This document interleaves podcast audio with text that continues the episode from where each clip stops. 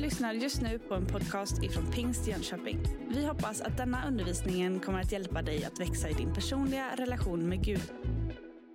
Han kommer aldrig att misslyckas eller svika. He won't fail. Även om vi är på väg åt helt fel håll. Upprörda över det vi inte begriper. Så kommer han aldrig att fejla, som man skulle sagt på modern svenska. Han kommer aldrig att svika oss. Han söker upp oss. Det kommer vi läsa en bibeltext om idag. Idag är ju första söndagen efter påsk. Förra söndagen så firade vi att eh, Herren är uppstånden. Graven är tom. Jesus lever och allting, allting har fått en ny vändning. Kanske inte syns riktigt ännu, men allting har sedan den dagen fått en ny vändning. Därför så kallade den tidiga kyrkan söndagen för den åttonde dagen. Och du som kan lite matematik, du fattar ju att det här är ju helt fel. Veckan har ju sju dagar. Och så är det söndag och så går det ett gäng dagar och så kommer vi till nästa sjunde dag och då är det söndag och så säger de att det är den åttonde dagen.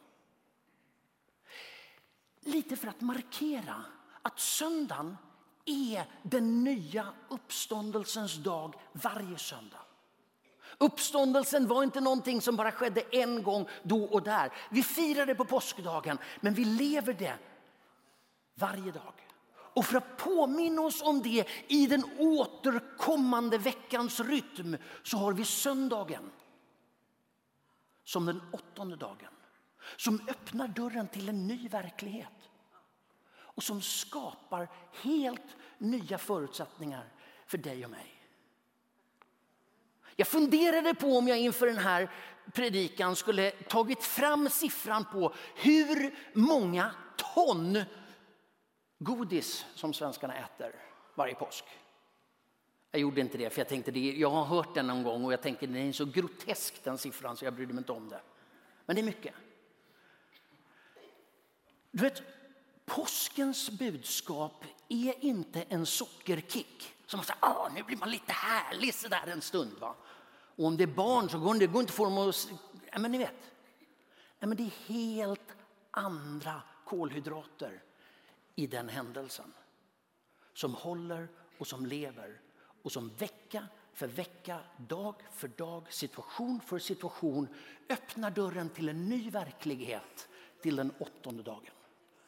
Och det här skulle jag vilja dela några tankar med er eh, kring utifrån eh, Lukas evangeliet, det 24 kapitlet. Berättelsen om två lärjungar som är på vandring från Jerusalem till Emmaus. Och om du vill ha en rubrik på den här predikan så har jag kallat det för fördjupat lärjungaskap. Vi läser från vers 13 i Lukas evangeliet 24. Samma dag var två lärjungar på väg till en by som ligger en mil från Jerusalem och som heter Emmaus. De talade med varandra om allt som hade hänt och medan de gick där och samtalade och diskuterade kom Jesus själv och slog följe med dem. Men deras ögon var förblindade och de kände inte igen honom. Han frågade, vad är det ni går här och talar med varandra om? De stannade och såg sorgsna ut. Och den ene som hette Kleopas svarade, du måste vara den enda som varit i Jerusalem och inte vet vad som hänt under de här dagarna. Vad har hänt? frågade Jesus. De svarade, detta med Jesus från Nasaret. Han som var en profet, mäktig i ord och gärning inför Gud och hela folket. Han blev utlämnad av våra överste präster och rådsherrar och de fick honom dömd till döden och korsfäst. Medan vi hoppades att han var den som skulle befria Israel. Men till allt detta kommer att det är tredje dagen sedan det här hände och nu har några kvinnor bland oss gjort oss uppskakade. De var vid graven tidigt i morse men fann inte hans kropp. Och då kom de tillbaka och berättade att de i en syn hade sett änglar som sa att han lever. Några av de våra gick ut till graven och fann att det var så som kvinnorna hade sagt. Honom själv såg de inte. Då frågade han dem. Då, då sa han, förstår ni så lite? Är ni så tröga att tro på det som profeterna har sagt? Skulle inte Messias lida detta och gå in i sin härlighet? Och med början hos Mose och alla profeterna förklarar han för dem vad som står om honom överallt i skrifterna. De var nästan framme vid byn dit de skulle och han såg ut att vilja gå vidare. Men de höll honom kvar och sa stanna hos oss. Det börjar bli kväll och dagen är snart slut. Då följde han med dem in och stannade hos dem. När, de sen låg till bords, när han sen låg till bords med dem tog han brödet, läste tackbönen, bröt det och gav åt dem. Då öppnades deras ögon och de kände igen honom. Men han försvann ur deras åsyn. Och då sa de till varandra, brann inte våra hjärtan när han talade till oss på vägen och utlade skrifterna för oss? Och de bröt genast upp och återvände till Jerusalem där de fann de elva och alla de andra församlade. Och dessa sa, Herren har verkligen blivit uppväckt och han har visat sig för Simon. Själva berättade de då vad som hade hänt eh, dem på vägen och hur han hade gett sig till känna för dem genom att bryta brödet. Herre, nu ber vi att ditt ord ska uppenbara dig själv för oss. Hjälp oss att förstå. Sätta våra hjärtan i brand och fördjupa våra relationer till dig och varandra. Amen. Det här är en väldigt vacker berättelse. Jag tycker mycket om den här berättelsen. Eh, den finns i Lukas evangeliet 24 och det är många av evangelietexterna som finns i flera evangelier. Den här finns bara hos Lukas. Det finns en liten antydan hos Markus, eh, men det är Lukas som berättar den här texten. Sammanhanget vi kommer in i är ju alldeles i slutet, det sista kapitlet i Lukas evangeliet. Jesus har vandrat med sina lärjungar, de har rört sig upp mot Jerusalem, de har förberett sig inför påsken och så gick det som det gick med den här påsken. Och nu är vi på påskdagens eftermiddag och allt gungar. Uppståndelseberättelsen gör de, lade ni märke till det? Och nu har några kvinnor gjort oss uppskakade. Man hade ju kunnat tänka sig så här, nu har några kvinnor gjort oss upprymda och jätteglada och övertygade. Nej, uppskakade. Vi får inte ihop det här riktigt. Hur ska vi förstå den här berättelsen? Det är som de nu säger. Och det är ju lätt för oss 2000 år senare som i 2000 år har läst sista sidan och vet att ja, men så här gick det ju. Det är ju självklart. Men när man står där mitt i och inte vet om man själv eller ens kollegor kommer att komma hem. Då har man inte svaret. Där befinner vi oss nu. Är ni med? Det är lite omskakande.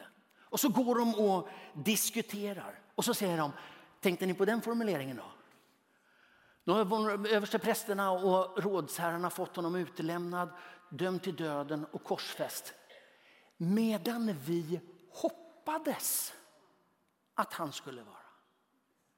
Men de hade massa förhoppningar, massa drömmar, massa tankar som det här borde vi, det här, så här borde det vara. Men det hade gått i kras. De hoppades i imperfekt, i förgången tid. Och nu går de där och samtalar och diskuterar. Och så slår Jesus följe med dem. Och vi ska inte gå in på vart de går. Vi vet inte riktigt vilken by det är som är Emmaus. Vi vet inte riktigt vem det här, de här två lärjungarna är. Det finns en del idéer om det genom historien och traditionen. Skriften ger oss bara namnet Kleopas och vi stannar där. Det är två lärjungar. Och det jag skulle vilja säga något om eh, när det gäller det fördjupade lärjungaskapet. Det som händer de här två männen på den här vägen som gör att de inte är samma personer på kvällen som de var på förmiddagen. Det är tre saker jag vill säga något om. Det ena handlar om lärande och förståelse.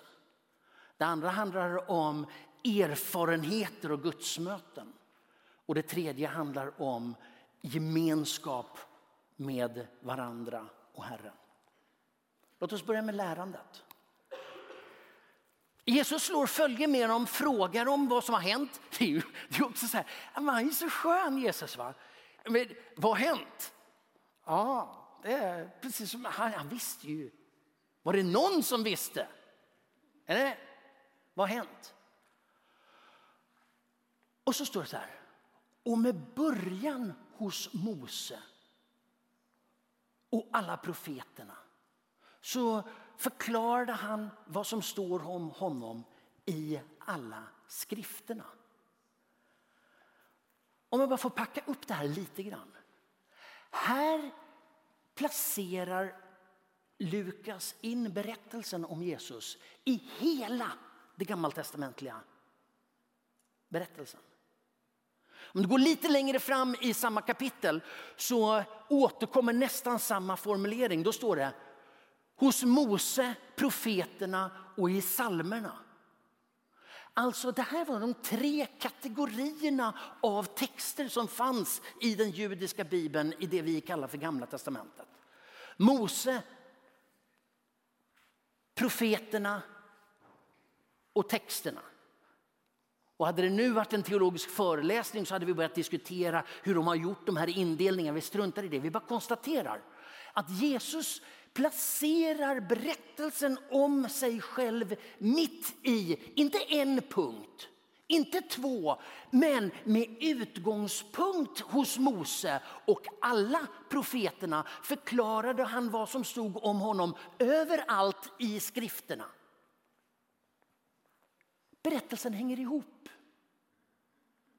Den här berättelsen är inte ett antal lösryckta sentenser. Det är en sammanhållen berättelse. Och djupet i den berättelsen, budskapet om Jesus, det blir djupare om jag har hela det sammanhanget. Om jag kan sätta in det i, liksom koppla det med varandra. Och Jesus hjälper lärjungarna att se sammanhanget. Jag vet inte hur du läser bibeltexterna eller om du läser bibeltexterna. Men ibland gör vi så att vi dyker in i en text och den kan ju tala jättefint till oss. Och sen så två dagar senare så dyker vi in i en annan text. Och sen så går det någon vecka och sen så tar vi en annan text. Du vet att berättelsen hänger samman och vi behöver hjälpa varandra att se sammanhangen. Ibland talar vi om att man ska låta text tolka text. Jag tycker det är en bra grundprincip. Om du tycker något är krångligt i bibeltexten, läs då andra bibeltexter. Gå ner till botten av sidan och kolla om det finns någon sån här eh, parallellställe. Gå till det och se hur det beskrivs. Alltså, förstår du? Att hjälpa varandra att bygga ihop helheten av berättelsen. Det är inte en sockerkick vid ett tillfälle. Det är långa kolhydrater som bygger hela historien där Jesus Kristus är historiens mitt. Och berättelsen om hans död och uppståndelse det är det som kastar ljus över allt annat. Och därför behöver allt annat också vara med och ligga till grund för hur vi förstår berättelsen om Jesus Kristus.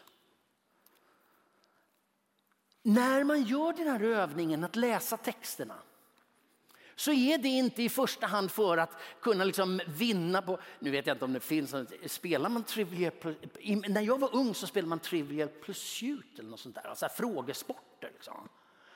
Och om det skulle finnas några sådana så är det ju sällan bibelfrågor på, eh, på dem. Men det här handlar ju inte om så här, ah, ja, men jag vet vad det där står, jag kan den där grejen. Och, och, vet du vad han gör? Med början hos Mose och alla profeterna så förklarar han vad som står om honom i alla skrifterna. Vi läser med ett fokus. Det är inte bara det att vi skapar ett sammanhang, men lärandet har en riktning. När ditt och mitt lärjungaskap ska fördjupas så handlar det om att få en skarpare bild av vem Jesus är. Det är där, i mötet med den skarpare bilden av Jesus som ditt och mitt liv förklaras. Det är där som din och min förståelse av evangeliet fördjupas. Därför tänker jag att det är väldigt, väldigt viktigt att inte bara läsa texterna så här, hoppa lite här och där och, och liksom tänka sig att nu har jag, nu har jag liksom bockat av den. Det är väl bra en läsplan att bocka av, men med fokus på vad som står om honom. Vad är evangeliet i den här texten? Det är det som fördjupar vårt lärjungaskap. Jag skulle vilja utmana oss alla att leva i den här kontinuerliga pågående fördjupandet av vår tro. Och ni som är unga, ni bör planera in ett år på bibelskola. Planera in det i er karriärplanering. Och ni som är gamla, ni kan ta ledigt ett år och fördjupa er karriärplanering. Nej, men att hitta ett sätt där, där det här liksom inte bara blir lite skvalp, jag kan berättelsen. Ja, men den där har jag hört förr. Utan verkligen på riktigt fördjupa. Här i vår kyrka har vi ju lördagskurser. Fyra lördagar där, där, man, där man med hjälp av ALTs kurser fördjupar bibelkunskap och annan teologi. Det där kan man göra på mängder olika sätt. Men vill du leva i det fördjupade lärjungaskapet, då behöver du också... Ja. Nej, jag lämnar det. Jag har ju flera andra fina bibelställen här som jag också skulle kunna lägga ut texten kring. Eh, men jag tror att jag droppar det.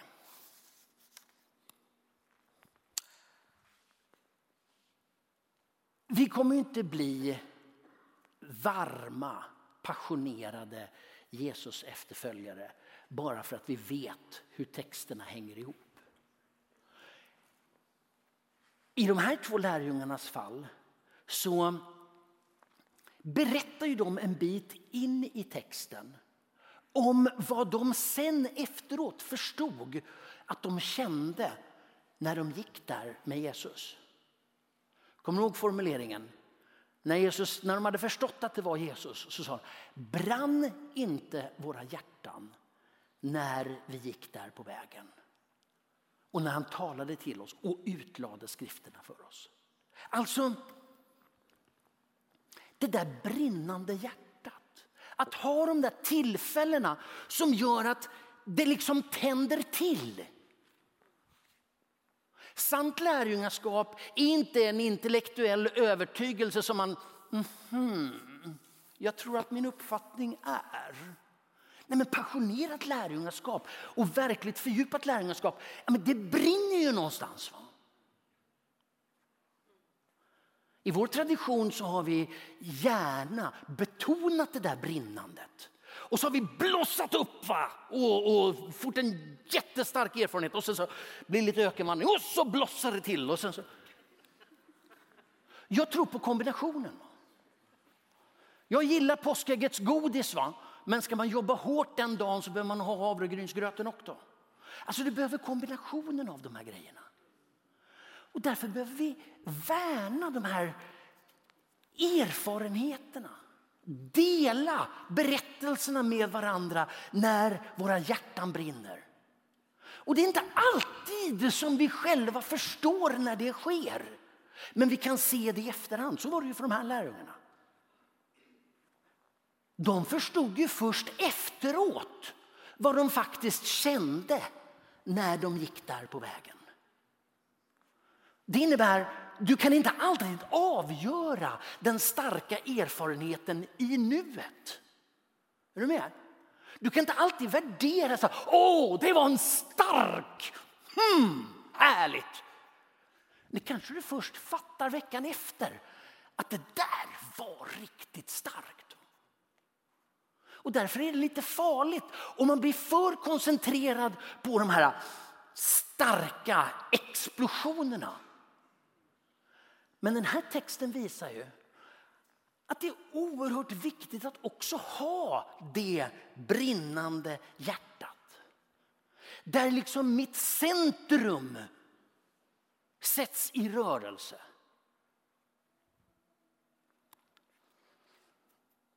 Och det bygger ju på inte uppiskade känslor där vi har liksom rätt typ av ljus, ljud och så en lätt excentrisk, extatisk pastor som far omkring och som inte kan stå still. Men det, det är ju inte det. Utan det här handlar ju om det verkliga mötet med Jesus. Brann inte våra hjärtan när vi gick där på vägen och han utlade skrifterna? När Jesus talar till oss. Det är de tillfällena. De kan med fördel ske i ett eftermöte i Pingstkyrkan men de kan också ske en onsdag kväll i kökssoffan eller var som. Därför Jesus är ju alltid närvarande. Värna de där tillfällena. Vårda de där ögonblicken och dela dem med varandra. För du vet att när vi delar berättelsen med varandra så kan vi också hjälpa andra att öppna dörren till sina egna erfarenheter. Om vi lägger samman våra möten med Jesus så blir summan större. Och så delar vi de här berättelserna. Så vårda mötet med Jesus. Vårda hjärtat. Var inte rädd för de erfarenheterna, men mät inte kvaliteten i dem. Just hur känslan agerar just vid tillfället. Vad många bibelställen det finns att lägga till om detta. Men vi går vidare. Eh, den sista punkten är jag uppfattar att den här texten är väldigt tydlig med att deras fördjupade lärjungaskap också var nära förknippat med gemenskapen. Och i det här fallet kanske gudstjänsten. För mig är det så här att när jag läser bibeltexten så tänker jag de ord som står de är faktiskt menade att stå och Gud har en avsikt med dem som står. Och när det då står att när de la sig till bords så tog han ett bröd och nu använder jag den översättning som var i den här då. Läste tackbönen, bröt det och gav åt dem. Känner du igen den? I den natt då Herren Jesus blev förrådd tog han ett bröd tackade Gud, bröt det och sa detta är min kropp som offras för er.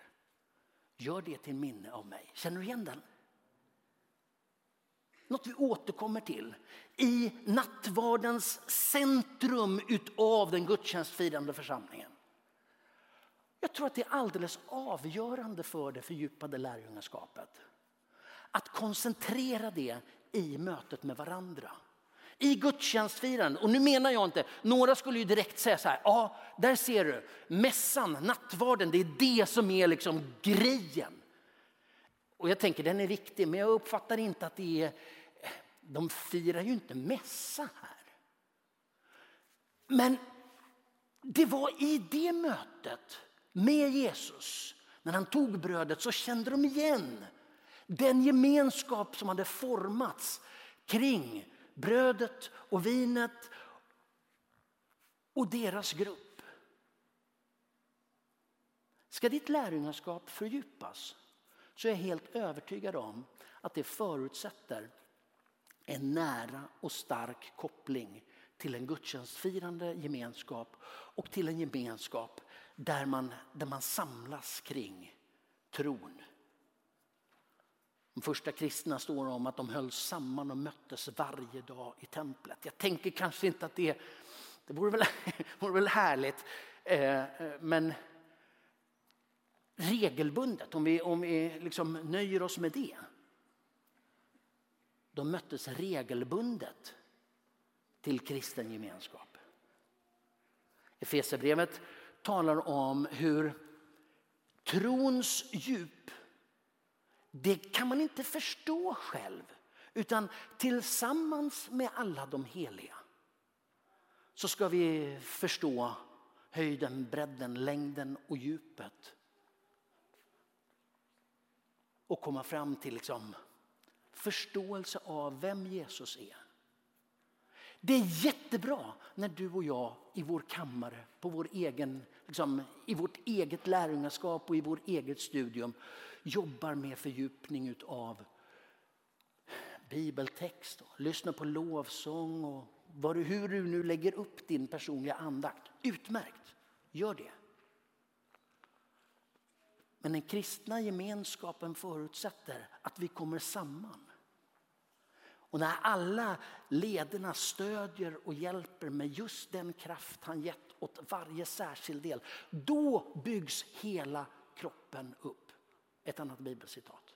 Alltså, fördjupat lärjungaskap handlar om att förstå det här är inte min direktkanal med Gud, utan det här är vårt sätt att hjälpa varandra till en djupare förståelse. Därför är det utmärkt att vi möts till gudstjänst. Och där är du. Du som följer den här gudstjänsten via stream eller i efterhand eller på närradion eller när du nu gör det. Det är också ett bra sätt. Men försäkra dig om att det inte blir en ersättning för den kristna gemenskapen. Den behöver vi för att fördjupas i vårt lärjungaskap. Nu skulle man kunna lagt till en fjärde punkt i den här berättelsen. Och jag ska bara kort nämna om den. För vad som händer när de har gått där och varit uppjagade av kvinnornas berättelse, fått vägledning under vandringen med Jesus, legat till bords och fått ögonen öppnade. Så reser, det här är ju, det är mycket förvånande, de har gått hela dagen liksom, och nu är de framme. Och Jesus han skulle inte gå vidare. Men när de har varit med om det här, ja då reser de sig på en gång och tar sig tillbaka till Jerusalem. Det sanna lärjungaskapet sätter oss alltid i rörelse. Och jag har varit lite fundersam på om jag överhuvudtaget ska beröra det. Därför risken är ju att man då liksom landar i, ja det var det, det är liksom, lärjungaskap handlar om att springa tillbaka. Nej, Lärjungaskap handlar om det brinnande hjärtat, de öppnade ögonen, den fördjupade förståelsen. Och allt det där tillsammans sätter oss i rörelse. Om vi vänder på det där, då blir det ju hur konstigt som helst. Sätt dig i rörelse och gör massa grejer så ska du visa att du är lärjunge. Nej! Du kommer visa att du är aktivist. Och det kan vara bra också. Men det är inte lärjungaskap. Lärjungaskap bygger ju på att ditt hjärta har börjat brinna, att dina ögon har öppnats, att din förståelsehorisont har vidgats så att du är en annan och därför rör dig i en annan riktning. Tidigare gick de åt det hållet, bort från Jerusalem.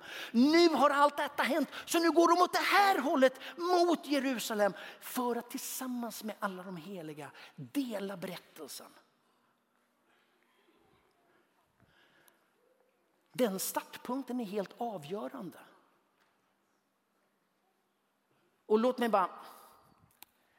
Jag vet inte om du la märke till verbformen när det gällde öppnandet av deras ögon. Då öppnades, det är ett S på slutet. Och för er som är lite språkbevandrade, då vet ni att det betyder passiv form. Det var inte så att de bestämde sig för nu ska vi minsann spärra upp ögonen. Nej, det var passiv form. De befann sig i ett sammanhang där Guds nåd drabbade dem så att i passiv form skedde något reellt med deras blick. Som du aldrig kan ta dig, bestämma dig för att nu ska jag minsann ha ögonen öppnade. Ja, det kan du ju bestämma dig för, men inte i det här avseendet. Är ni med? Det innebär att vi behöver alltid vårda den innersta kärnan som alltid bygger på nåd. Och därför landar det fördjupade lärjungaskapet alltid i ett mottagande. Ett mottagande av den fördjupade förståelsen. Ett mottagande av värmen som gör att våra hjärtan blir brinnande. Ett mottagande av bröd och vin, gemenskap i Kristi kropp. Som i sin tur sätter oss i rörelse för att leva livet i den åttonde dagens verklighet. I uppståndelsens verklighet. Och det skulle jag vilja bjuda in dig till idag. Eller rättare sagt, jag skulle vilja på Kristi vägnar bjuda in dig till det idag. Ska vi be tillsammans. Herre, vi tackar dig för din nåd, kärlek, närvaro. Att du när vi är på väg bort från Jerusalem så går du med oss i den riktningen.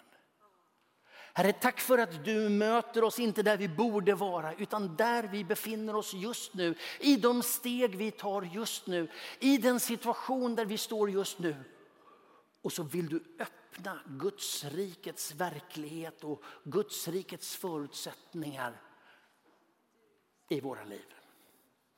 Gud, jag ber dig att du på riktigt ska vidröra oss här.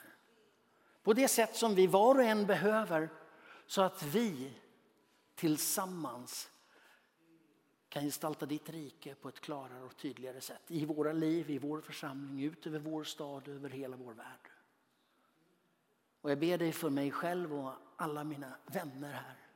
Gud, hjälp oss att ta emot från dig för att vi ska kunna följa dig bättre. Amen. Du har just lyssnat på en podcast ifrån Pingst Jönköping. För att få reda på mer om vilka vi är och vad som händer i vår kyrka så kan du gå in på pingstjonkoping.se eller följa oss på sociala medier via pingstjkpg.